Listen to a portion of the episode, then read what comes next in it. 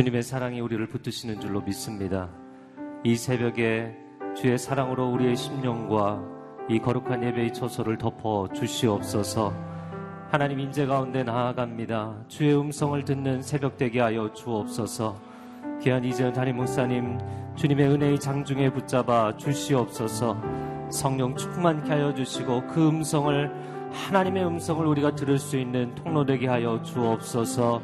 우리 다 같이 주여 한번 외치고 통성으로 기도하겠습니다. 주여, 오 사랑하는 주님, 귀한 하나님의 임재의 자리로 나아가게 하시니 감사합니다. 주의 사랑이 우리를 붙드시는 줄로 믿습니다. 상황이 환경이 우리를 사로잡고 있는 것이 아닙니다. 주의 거룩한 임재가 우리를 붙들고 계시며 주의 그 사랑의 손길이 우리를 붙들고 계시는 줄로 믿습니다. 주님, 우리는 한순간도 주님의 품으로부터 떠날 수 없으며, 우리는 한순간도 주님의 인도하심의 길에서 벗어날 수 없사오니, 우리는 주의 자녀로 부름을 받은 자들인 것을 고백합니다. 주님, 우리를 붙잡아 주옵소서, 이 새벽에 주의 음성 듣게 하여 주옵소서, 귀한 이즘 담임 목사님을 통하여서 주의 음성 듣게 하여 주옵소서, 목사님 영육 간에 강건케 하여 주시옵소서, 은혜의 장중에 붙잡아 주시고, 성령으로 충만케 하여 주시고, 하나님의 임재 가운데 들어가는 아침 되게 하여 주옵소서. 주님 감사합니다. 새벽을 깨우며 하나님 앞에 나아갈 때 주님 말씀하신 대로 새벽에 주께서 우리를 도우실 줄로 믿습니다. 돌이키면 살아나게 될 줄로 믿습니다. 우리의 심령이 우리의 가정이 한국 교회가 그리고 이 나라의 민족이 주께로 돌아갈 때 살아나는 역사가 있게 하여 주옵소서. 귀한 아침 주심을 인하여 감사를 드리며 예수 그리스도의 이름으로 기도합니다. 아멘. 작은 예수 40일 새벽 기도에 오신 여러분 한분한 분을 주님의 이름으로 축복합니다. 아, 이 시간 좌우에 계신 분에게 서로 인사를 나누겠습니다. 돌이키면 살아납니다. 이렇게 인사해 주시기 바랍니다. 아멘. 아, 우리가 말씀에 근거하여서 선포하는 그대로 이루어질 줄로 믿습니다. 아, 하나님께서 오늘 우리에게 주시는 말씀은 이사야 40장 25절에서 31절의 말씀입니다. 제가 한 절, 여러분이 한 절 교독하겠습니다. 너희는 나를 누구와 견주겠느냐? 누가 나와 같겠느냐? 거룩하신 분이 말씀하신다. 눈을 높이 들어 위를 쳐다보라. 누가 이 모든 것을 창조했느냐? 그분은 별자리들을 하나하나 불러내어 그것들을 각각 이름대로 부르신다. 그분의 능력은 크시고 힘은 강하시니 하나도 빠뜨리지 않고 부르신다. 야곱아, 내가 왜 이렇게 말하느냐? 이스라엘아, 내가 왜 이렇게 이야기하느냐? 왜 내 길은 여호와께 숨겨져 있고 내 공의는 하나님이 무시하신다 하느냐? 너희가 알지 못하느냐? 너희가 듣지 못했느냐? 여호와는 영원한 하나님이시고 땅 끝을 창조한 분이시다. 그분은 지치거나 피곤해하지 않으시고 그분의 통찰력은 아무도 탐구할 수 없다. 그분은 지친 사람들에게 힘을 주시고 약한 사람들에게 힘을 북돋워 주신다. 젊은이라도 지쳐 피곤하고 장정이라도 걸려 비틀거리겠지만 함께 읽겠습니다. 여호와를 바라는 사람들은 새로운 힘을 얻을 것이다. 독수리가 날개를 치면서 솟구치듯 올라갈 것이고 아무리 달려도 지치지 않고 아무리 걸어도 피곤하지 않을 것이다. 아멘. 네, 이 말씀으로 이재현 담임 목사님께서 새로운 힘을 얻을 것이다. 라는 메시지 전해주시겠습니다. 그 이전에 주사랑 찬양 사역팀의 찬양이 있겠습니다.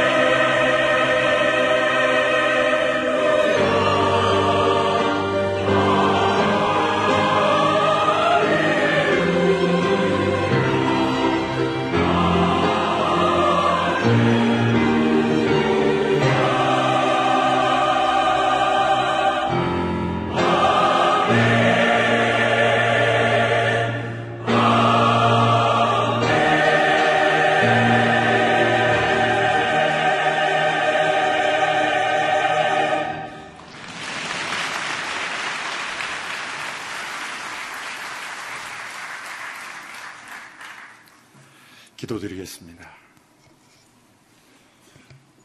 이 새벽에도 하나님의 임재를 구하고 주의 말씀 앞에 귀를 기울이며 소리 높여 주의 도우심을 바라는 주의 백성들을 통해서 우리 개인과 가정과 사회와 이 나라 민족의 세계 열방 가운데 아버지의 나라가 임할 줄로 믿습니다. 기도를 들으시기를 원하시는 아버지 하나님, 우리가 헛된 우리의 제목들을 내려놓고 우리의 위선을 내려놓고 우리의 죄악을 고백하며 하나님 앞에 회개하며 나아갈 때 아버지께서 우리 가운데 참된 회복을 허락하여 주실 줄로 믿습니다. 이 새벽에도 어둠을 뚫고 주의 임재를 사모하는 영혼마다 그 발걸음을 복되게 하시고 위로부터 주시는 새로운 하늘의 은혜를 내려 주시옵소서. 예수님의 이름으로 기도하옵나이다. 아멘. 선지자들은 죄에 빠진 사람들에 대한 하나님의 심판을 예언했지만 동시에 그 죄를 넘어서는 하나님의 사랑과 구원을 또한 예언했습니다. 역사의 가장 깊은 절망 속에서 하나님의 희망의 약속들이 별처럼 빛납니다. 메시아의 예언도 마찬가지죠. 메시아의 예언이 집중되어 있는 것은 이스라엘 역사의 멸망 전후입니다.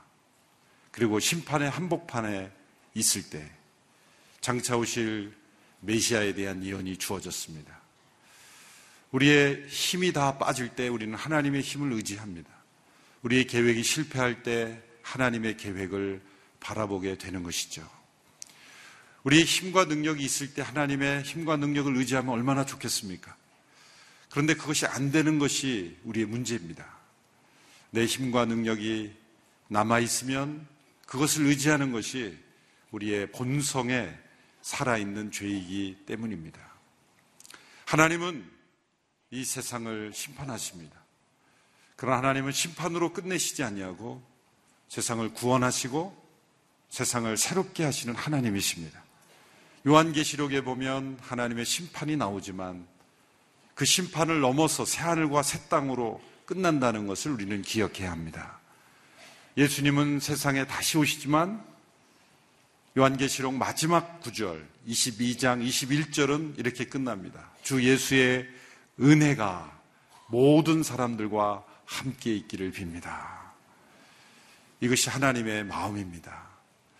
세상은 선과 악이 대등한 힘으로 대결하고 있는 세상이 아닙니다. 이원론에 빠져 있는 사람들, 과거에 이단이었던 만이교, 그런 이원론적인 세계관은 선과 악이 대등한 힘으로 서로 공존하고 있는 것이다. 힘의 균형을 이루고 있는 것이다. 말하고 있지만 악은 선을 반역하고 나온 것이죠. 악은 선에서 나온 것입니다. 그래서 선은 결국 이깁니다. 하나님의 사랑은 심판을 이깁니다. 우리가 아무리 절망 가운데 있을지라도 절망으로 끝나지 않기를 원하시는 것이 아버지의 마음입니다. 그래서 우리가 처한 형편이 어떠한 상황이라 할지라도 우리를 향한 하나님의 뜻은 재앙이 아니요 축복이요 사랑이요 희망인 것을 믿고 나아갈 때 우리에게 새로운 미래가 열리게 될 것입니다. 하나님을 믿지 않는 무신론에는 두 가지 종류가 있습니다. 첫째 무신론은 하나님이 존재하지 않으니 내 마음대로 내 뜻대로 멋대로 살아도 아무 문제 없다라는 생각이죠. 나의 삶의 역사에 관여할 존재가 없으니 아무 걱정 없이 살고 싶은 대로 살면 된다라는 생각이죠. 그래서 적극적 무신론이다 이렇게 이름을 붙일 수가 있겠습니다. 그러나 자신들의 주장대로 아무것도 믿지 않고 살아가는 것이 과연 존재할 수 있느냐라는 문제입니다. 우리는 하나님을 믿지 않을 때 다른 무엇인가를 반드시 믿습니다. 우상을 믿든 또 자기 자신을 우상으로 만들든 물질을 믿든 그 무엇인가를 반드시 믿고 살아갈 수밖에 없는 존재입니다. 우리는 믿음이 없이는 살아갈 수 없어요. 여러분이 모든 것을 다 불신해 보십시오. 다른 사람도 믿지 않고, 국가도 믿지 않고, 법도 믿지 않고, 여러분 주변에 있는 모든 것을 아무것도 믿지 않고 살 수 있습니까? 존재할 수 없습니다. 우리의 삶은 믿음으로 살아가고 있는 거예요. 그래서 하나님을 믿지 않는다면 다른 무언가를 믿고 있는 거예요. 두 번째 무신론은 하나님께서 존재하신다고 믿지만 실제 삶 속에서는 하나님께서 계시지 않은 것처럼 살아가는 모습입니다. 이걸 저는 소극적 무신론이다 이렇게 이름을 붙여볼 수 있다고 생각을 합니다. 종교개혁자 마틴 루터 일생 가운데 이런 에피소드가 있죠.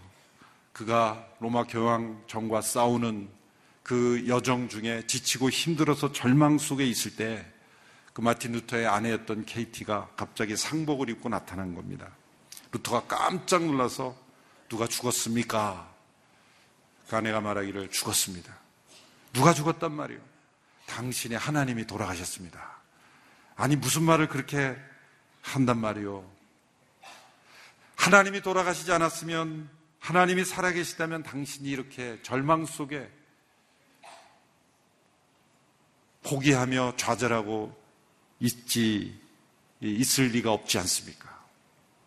그 말에 마틴 루터가 다시 깨어난 것이죠. 하나님이 계시다고 믿지만 삶 속에서는 계시지 않는 것처럼 살아가는 우리의 모습 속에서 우리는 또 한 사람의 무신론자가 되는 거예요. 시편 42편 기자가 절망 속에 있을 때 사람들이 그를 향해 이렇게 말했죠. 내 하나님이 어디 있느냐? 그는 예배를 인도하던 인도자였습니다. 많은 사람들을 하나님의 임지 앞에 인도하던 사람이 그의 모습 속에 그의 얼굴 속에 하나님의 임재가 보이지 않았기에 사람들이 조롱하며 말하기를 내 하나님이 어디 있느냐? 너를 보니 하나님이 계시지 않은 것 같다. 무신론자처럼 보여지는 것이죠. 하나님의 사람들이 받을 수 있는 최고의 욕은 바로 당신을 보니 하나님이 없는 것 같다. 그런 말이죠. 그래서 마지막 시편 42편에 이렇게 요청하죠. 기도하죠. 내 얼굴을 도우신 하나님께 기도한다고. 내 얼굴을 도우시는. 얼굴을 더 멋있게 해달라는 게 아니라 내 얼굴 속에 하나님의 임재가 나타나게 해 주십시오. 여러분은 거울을 보면서 그렇게 기도할 수 있게 되기 바랍니다. 내 얼굴을 좀 도와주십시오. 내 얼굴 속에 하나님의 임재가 나타나게 해 주십시오. 당신을 보니 하나님이 살아계신 것 같습니다. 그렇게 평가받게 해달라는 것이죠. 머리로는 하나님이 계시다고 믿지만 삶으로는 계시지 않는다고 부인하는 것도 무신론입니다. 이스라엘 백성들이 포로로 잡혀가고 나라가 망하였을 때 이러한 무신론에 빠졌던 것입니다. 그들은 하나님이 계시지 않는다고 말할 수는 없었을 겁니다. 역사 속에 또 그들의 조상들을 통해 내려오는 또 그들의 율법 속에 구약의 역사 속에 하나님이라는 호칭, 엘로힘, 여호와, 수많은 하나님에 대한 이름들이 그의 삶 속에 스미어들어 있기 때문에 하나님의 존재를 부인할 수는 없었을 겁니다. 그러나 그들이 포로로 잡혀가고 이 역사의 멸망에 처했을 때 그들은 의심할 수밖에 없었습니다. 하나님 과연 살아계신가? 하나님이 과연 선하시다면 이런 일을 허용할 수 있는가? 하나님이 능력이 있으시다면 왜 이러한 고난을 우리에게 허락하시는가? 왜 하나님은 전능하신 능력을 사용하지 않는가? 만일 계신다고 해도 선한 분이 아니거나 아니면 전능한 분이 아니거나 둘 중 하나일 것이다. 오늘 보면 27절에는 그렇게 하나님을 의심하며 무신론자처럼 살아가는 사람들의 질문이 등장합니다. 27절 말씀을 우리 같이 읽겠습니다. 시작. 야고바, 내가 왜 이렇게 말하느냐? 이스라엘아, 내가 왜 이렇게 이야기하느냐? 왜 내 길은 여호와께 숨겨져 있고 내 공의는 하나님이 무시하신다 하느냐? 눈앞에서 벌어지는 사건들을 보면서 하나님께서는 내 사정과 형편을 모르시는 것이가 하나님은 나를 무시하고 계신다. 하나님은 나의 사정을 알지 못하는 것이다. 그렇게 불신하고 의심하는 질문을 던지는 것이죠. 그러나 선하신 하나님께서는 그분의 전능하신 능력으로 만물을 창조하셨을 뿐만 아니라 만물을 섭리하고 통치하고 주관하고 계시며 우리의 삶을 돌보고 계십니다. 하나님은 우리를 창조만 해놓고 손 놓고 계시는 분이 아닙니다. 자연 법칙과 역사대로 인간의 손에 역사를 맡겨두시는 분이 아닙니다. 하나님께서는 지금도 이 만물과 생명에 호흡을 주고 계시는 하나님이십니다. 하나님께서 생명을 거두시면 다 죽습니다. 하나님께서 우리의 삶에 호흡을 거두시면 우리의 생명은 끝나는 거예요. 하나님께서 우리 코에 호흡을 넣어주셨잖아요. 우리가 잠을 잘 때 잠자는 순간이 우리 하나님께 가장 영광 돌리는 순간이 될 수 있어요. 왜요? 그 순간만큼은 코의 호흡을 하나님이 주관하고 계시다는 것을 우리가 증거하고 있는 때이기 때문이죠. 그렇죠. 저도 좀 수면 무호흡이 있어서 병원에서 진단을 해보니까 이렇게 가다가는 죽을 수도 있다 그러더라고요. 이 산소 포화도가 산소 포화도가 이렇게 충분하지 않아서 그런 분들은 대개 입으로 숨을 쉰다는 거죠. 그러니까 잠잘 때 입으로 숨 쉬면 큰일 납니다. 코로 숨 쉬어야 돼요. 소리가 나더라도 코로 숨 쉬어야 돼요. 신비하지 않습니까? 그 코에 생기를 넣어두신 하나님, 코에 호흡을 넣어주셨다. 숨은 코로 쉬는 거다. 그런데 잠자는 순간에 우리가 모든 힘을 빼고 있을 때 그 코의 호흡은 하나님이 붙어주시는 거예요. 그 호흡을 거두시면 우리의 삶은 끝나는 거죠.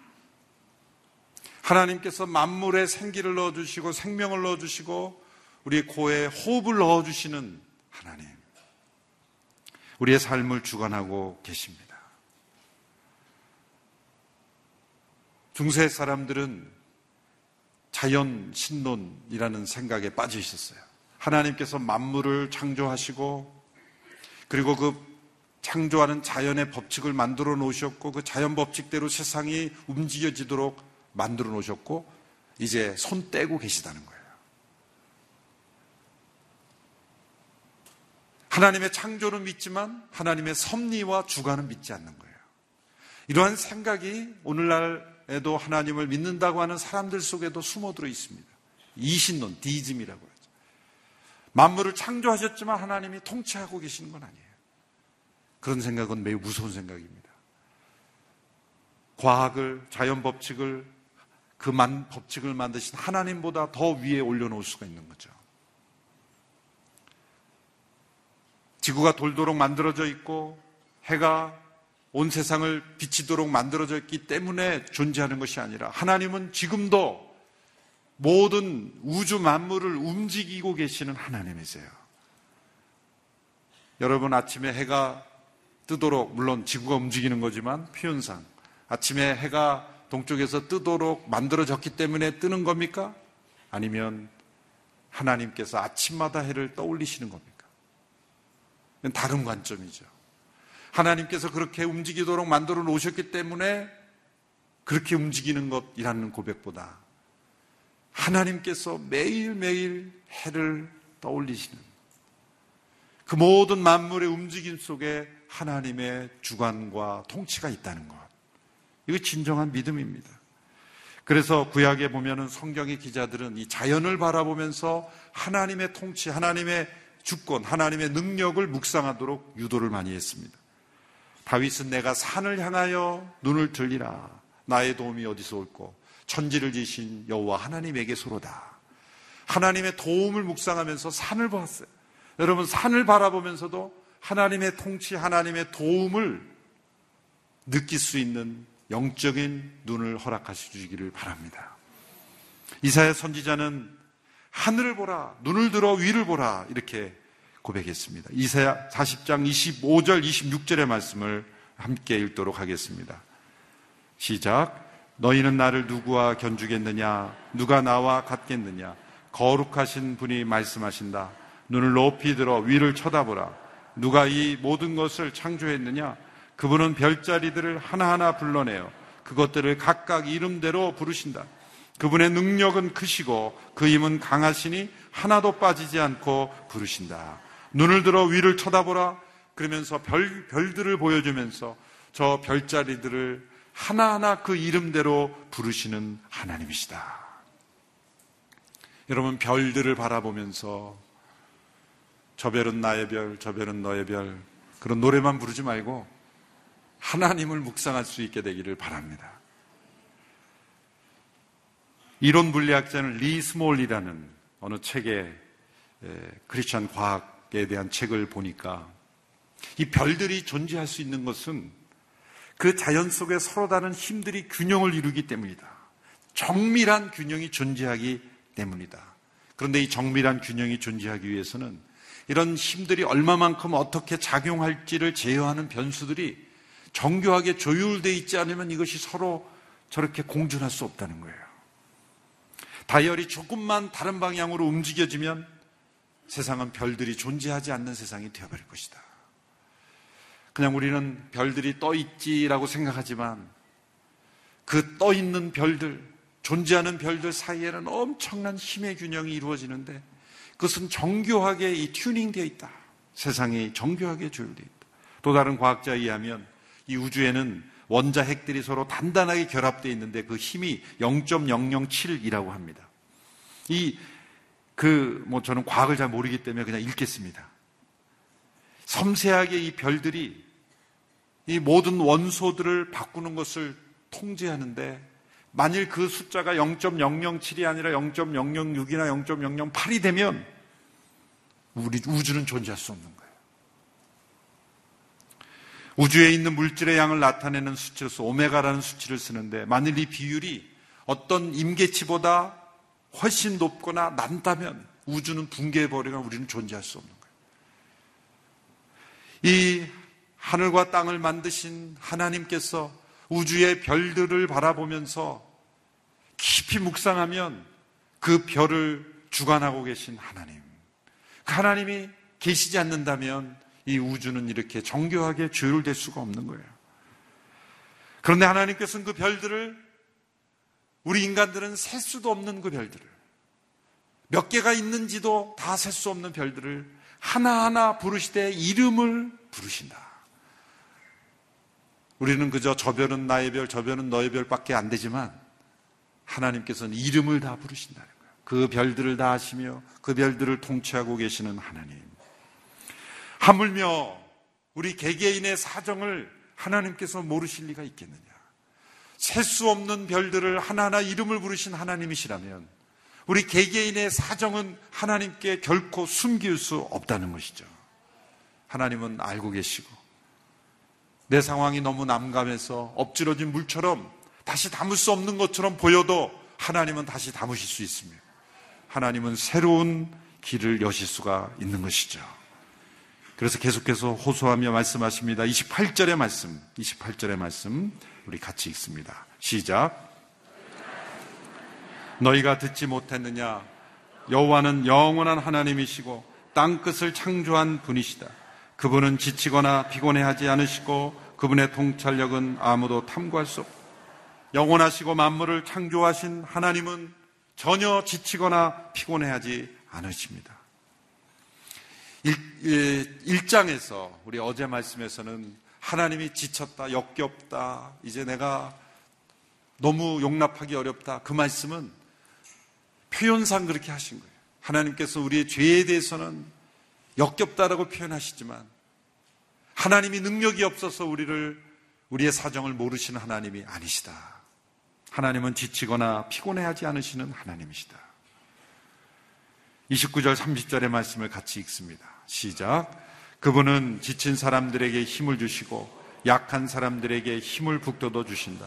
젊은이라도 지쳐 피곤하고 장정이라도 걸려 비틀거리겠지만 여호와를 바라는 사람들은 새로운 힘을 얻을 것이다. 독수리가 날개를 치면서 솟구치듯 올라갈 것이고 아무리 달려도 지치지 않고 아무리 걸어도 피곤하지 않을 것이다. 아멘.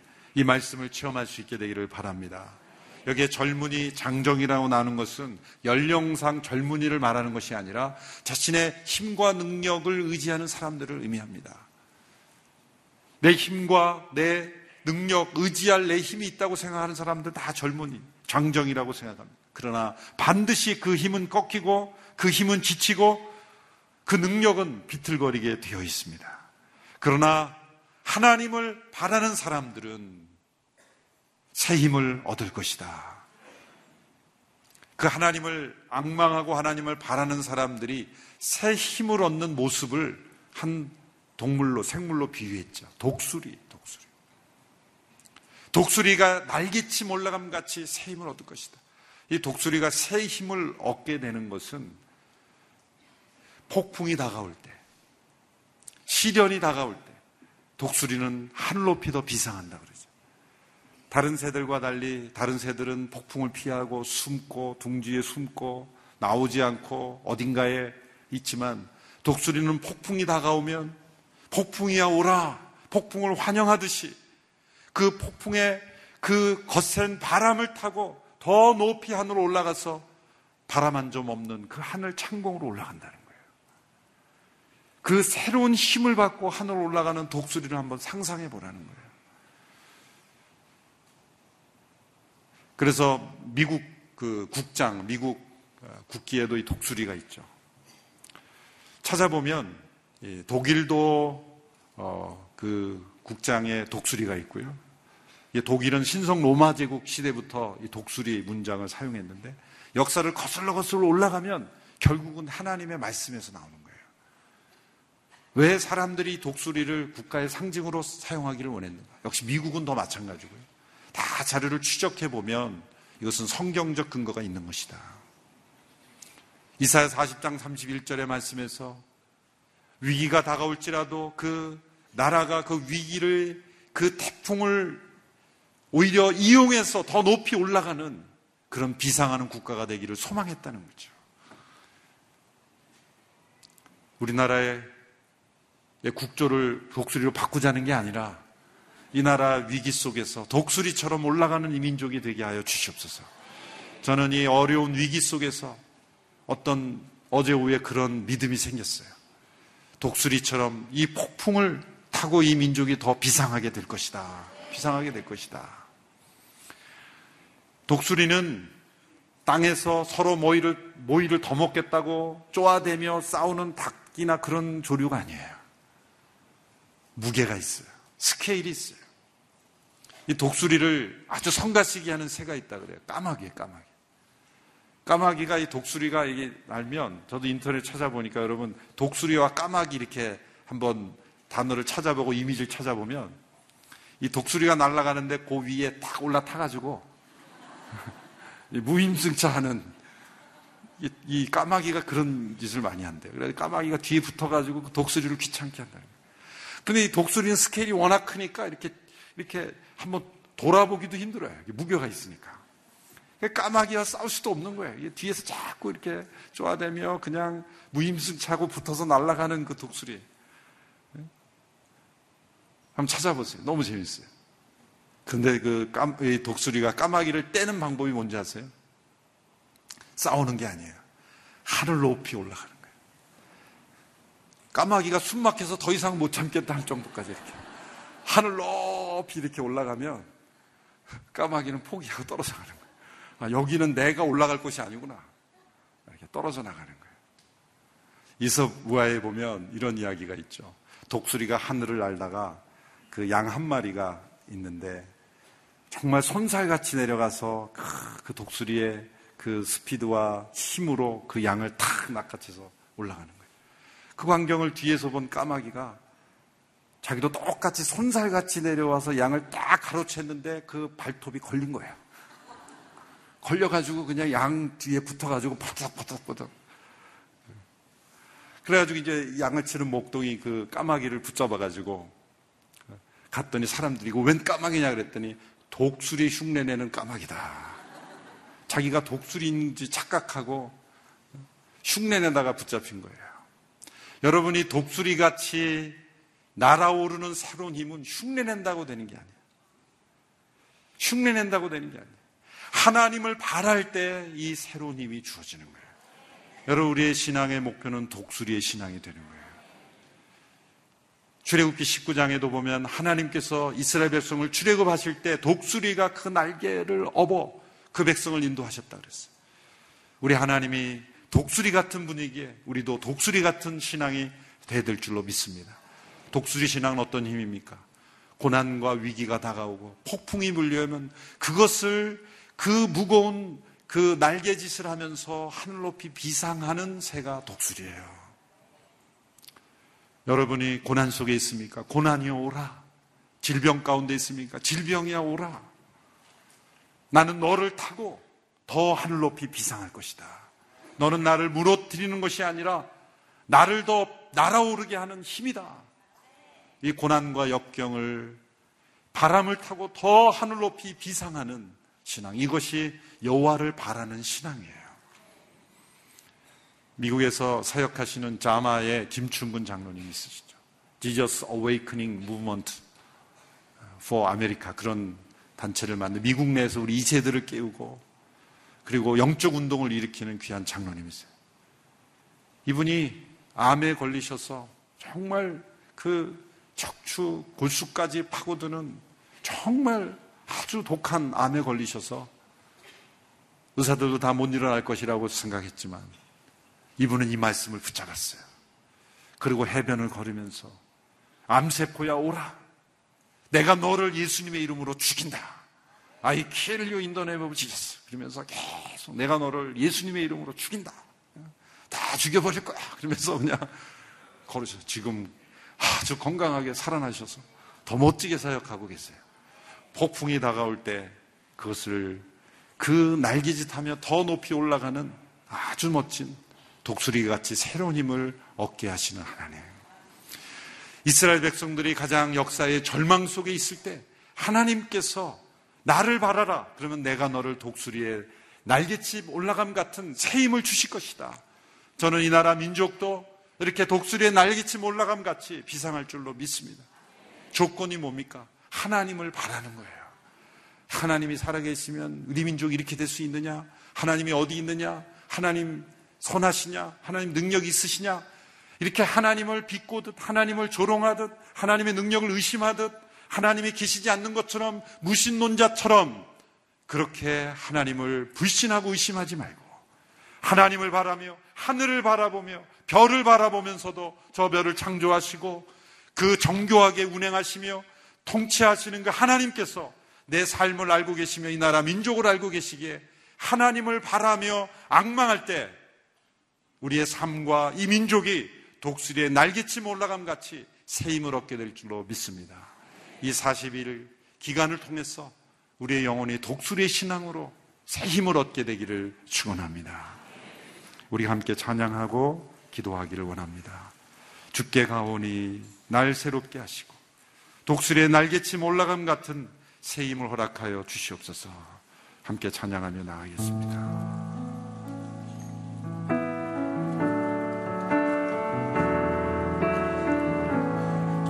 주께 가오니 날 새롭게 하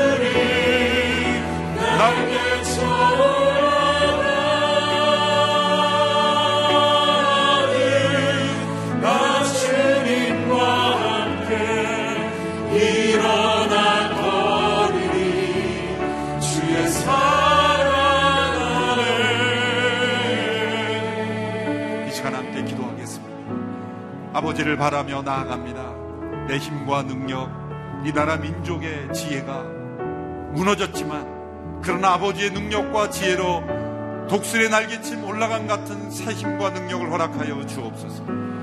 젊은이인 줄 알고 장정인 줄 알고 내 힘과 능력을 의지하던 인생이 아니라 하나님의 능력을 의지하며 살아계신 하나님을 바라며 그분의 지혜와 능력을 의지하는 신앙으로 변화되기를 원합니다. 이 나라 민족의 암울한 역사 속에 있지만 그러나 이 민족이 결코 무너지지 않을 줄로 믿습니다. 아버지를 바라며 일어나기를 원합니다. 주여 새날을 허락하여 주옵소서. 새 힘을 허락하여 주옵소서. 함께 합심하여 기도하며 나가겠습니다. 하나님 아버지 이 나라 민족을 불쌍히 여겨주시고 독수리의 날개침 올라감 같이 새 힘과 능력을 경험하기를 원합니다. 아버지 하나님 역사하여 주시옵소서. 새로운 힘을 허락하여 주옵소서. 어둠이 거치고 새벽이 오게 하여 주시옵소서. 절망하고 낙심하지 않게 하여 주시고 아버지를 악망하는 주의 백성들로 인하여 이 나라 민족을 붙잡아 주시고 함께 하여 주시옵소서. 하나님의 은혜, 하나님의 기름 부으심이 하나님의 임재하심이 우리 가운데 충만케 하여 주옵소서. 사랑하는 주님, 오늘 말씀을 통하여 우리에게 소망을 허락하여 주시니 감사합니다. 나의 삶의 고난과 어려움의 상황과 환경 가운데 나의 하나님이 어디 계셔서 나를 도우시냐고 우리 마음 가운데 원망하고 절망하고 낙심했던 사람들 이 시간 새 힘을 허락하여 주시옵소서. 다시 살아날 지어다. 다시 살아날 지어다. 우리가 주님 앞에 돌이키겠습니다 우리가 주님 앞에 나의 주 나의 하나님께서 나에게 날마다 호흡할 수 있는 생명을 허락하여 주시고 날마다 거동할 수 있는 기력을 허락하여 주시고 날마다 살아갈 수 있는 지혜와 능력을 허락하시는 하나님이신 것을 다시금 고백하겠습니다. 나의 가정을 붙드시는 하나님을 찬양합니다. 이 나라 이 민족을 붙드시는 하나님을 찬양합니다. 하나님을 하나님으로 인정하며 돌아갈 때 하나님께서 우리를 다시 살아나게 하실 줄로 믿습니다. 우리 두 손을 들고 주여 한번 외치고 통성으로 기도하겠습니다. 주여, 오 주님이 고백을 받아 주시옵소서. 주께서 우리 삶을 통치하고 계십니다. 다스리고 계십니다. 날마다 우리의 모든 필요를 공급하고 계십니다. 생명을 허락하신 하나님을 찬양합니다. 내가 의식하지 못하는 순간에도 잠을 자고 있는 순간에도 호흡을 허락하시는 하나님을 찬양합니다. 기력을 허락하신 하나님을 찬양합니다. 날마다 세임 주시는 하나님을 찬양합니다. 내가 어찌하여 내 주변에 있는 사람들이 나를 힐난하며 하는 말에 내 중심이 흔들리겠습니까? 사람들이 종일 나더라 하는 말이 너의 하나님이 어디 있느냐 하니 종일 나의 눈물이 나의 음식이 되었도다. 하나님 슬퍼하지 말라 말씀하십니다. 낭망하지 말라 말씀하십니다. 하나님의 백성들이여 낭망하지 말지어다 낙심하지 말지어다 근심하지 말지어다 절망하지 말지어다 하나님께서 우리를 붙드시는 줄로 믿습니다 세상의 소년이라도 장정이라도 자신의 힘을 자랑하며 자신의 힘을 자신의 능력을 의지하는 사람들은 쓰러지겠지만 여호와 하나님을 의지하는 사람은 새 힘을 얻을 줄로 믿습니다 독수리 날개 치며 올라간 같이 일어날 줄로 믿습니다 고난의 파도를 넘어서게 하여 주옵소서. 고난의 파도를 넘어서게 하여 주시옵소서. 승리하는 하나님의 사람들이 되게 하여 주시옵소서. 우리의 삶 가운데 놀라운 승리를 허락하시는 하나님을 찬양합니다. 하나님의 영광을 보게 하소서. 하나님의 능력을 체험하게 하소서. 이 놀라운 일을 행하실 하나님을 온전히 의지하며 나아가는 사람들 주께서 새 힘을 허락하신 것을 인하여 감사를 드립니다.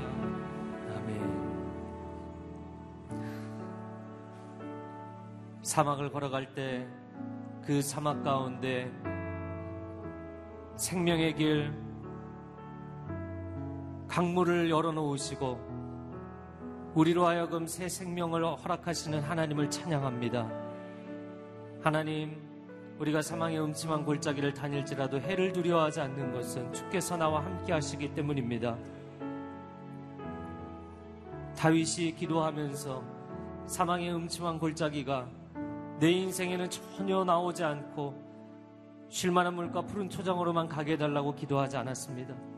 하나님 내가 이 사망의 음침한 골짜기를 꼭 지나가야 한다면 내가 지나가겠습니다. 그러나 하나님 나와 함께 하셔서 이 골짜기에서도 승리하게 하여 주시옵소서. 다윗이 또 기도합니다. 내 원수의 목전에서 내게 상을 베푸시는 하나님을 찬양하겠다고 고백합니다. 그의 눈앞에서 그의 목전에서 원수를 제거해달라고 기도하지 않았습니다.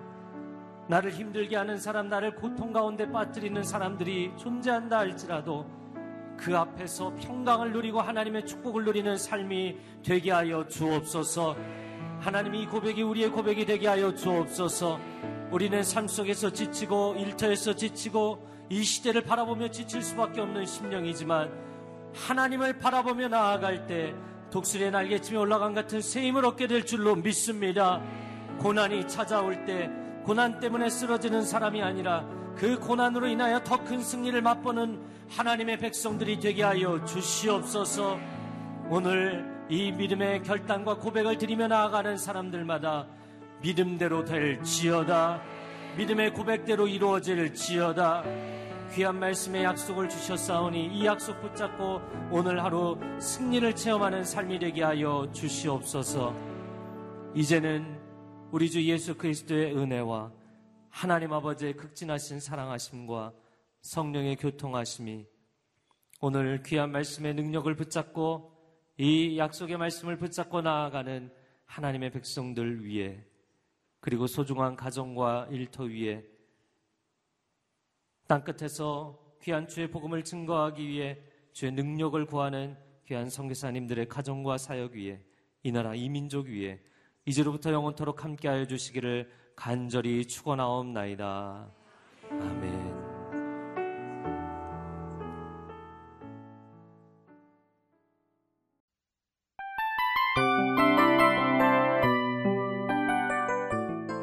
이 프로그램은 청취자 여러분의 소중한 후원으로 제작됩니다.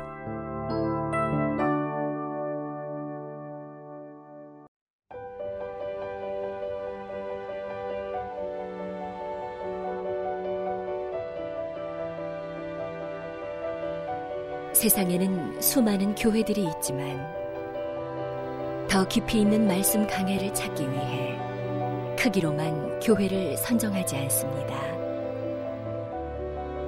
보다 좋은 영적 콘텐츠를 더 많이 나누기 위해 방송비를 받지 않습니다.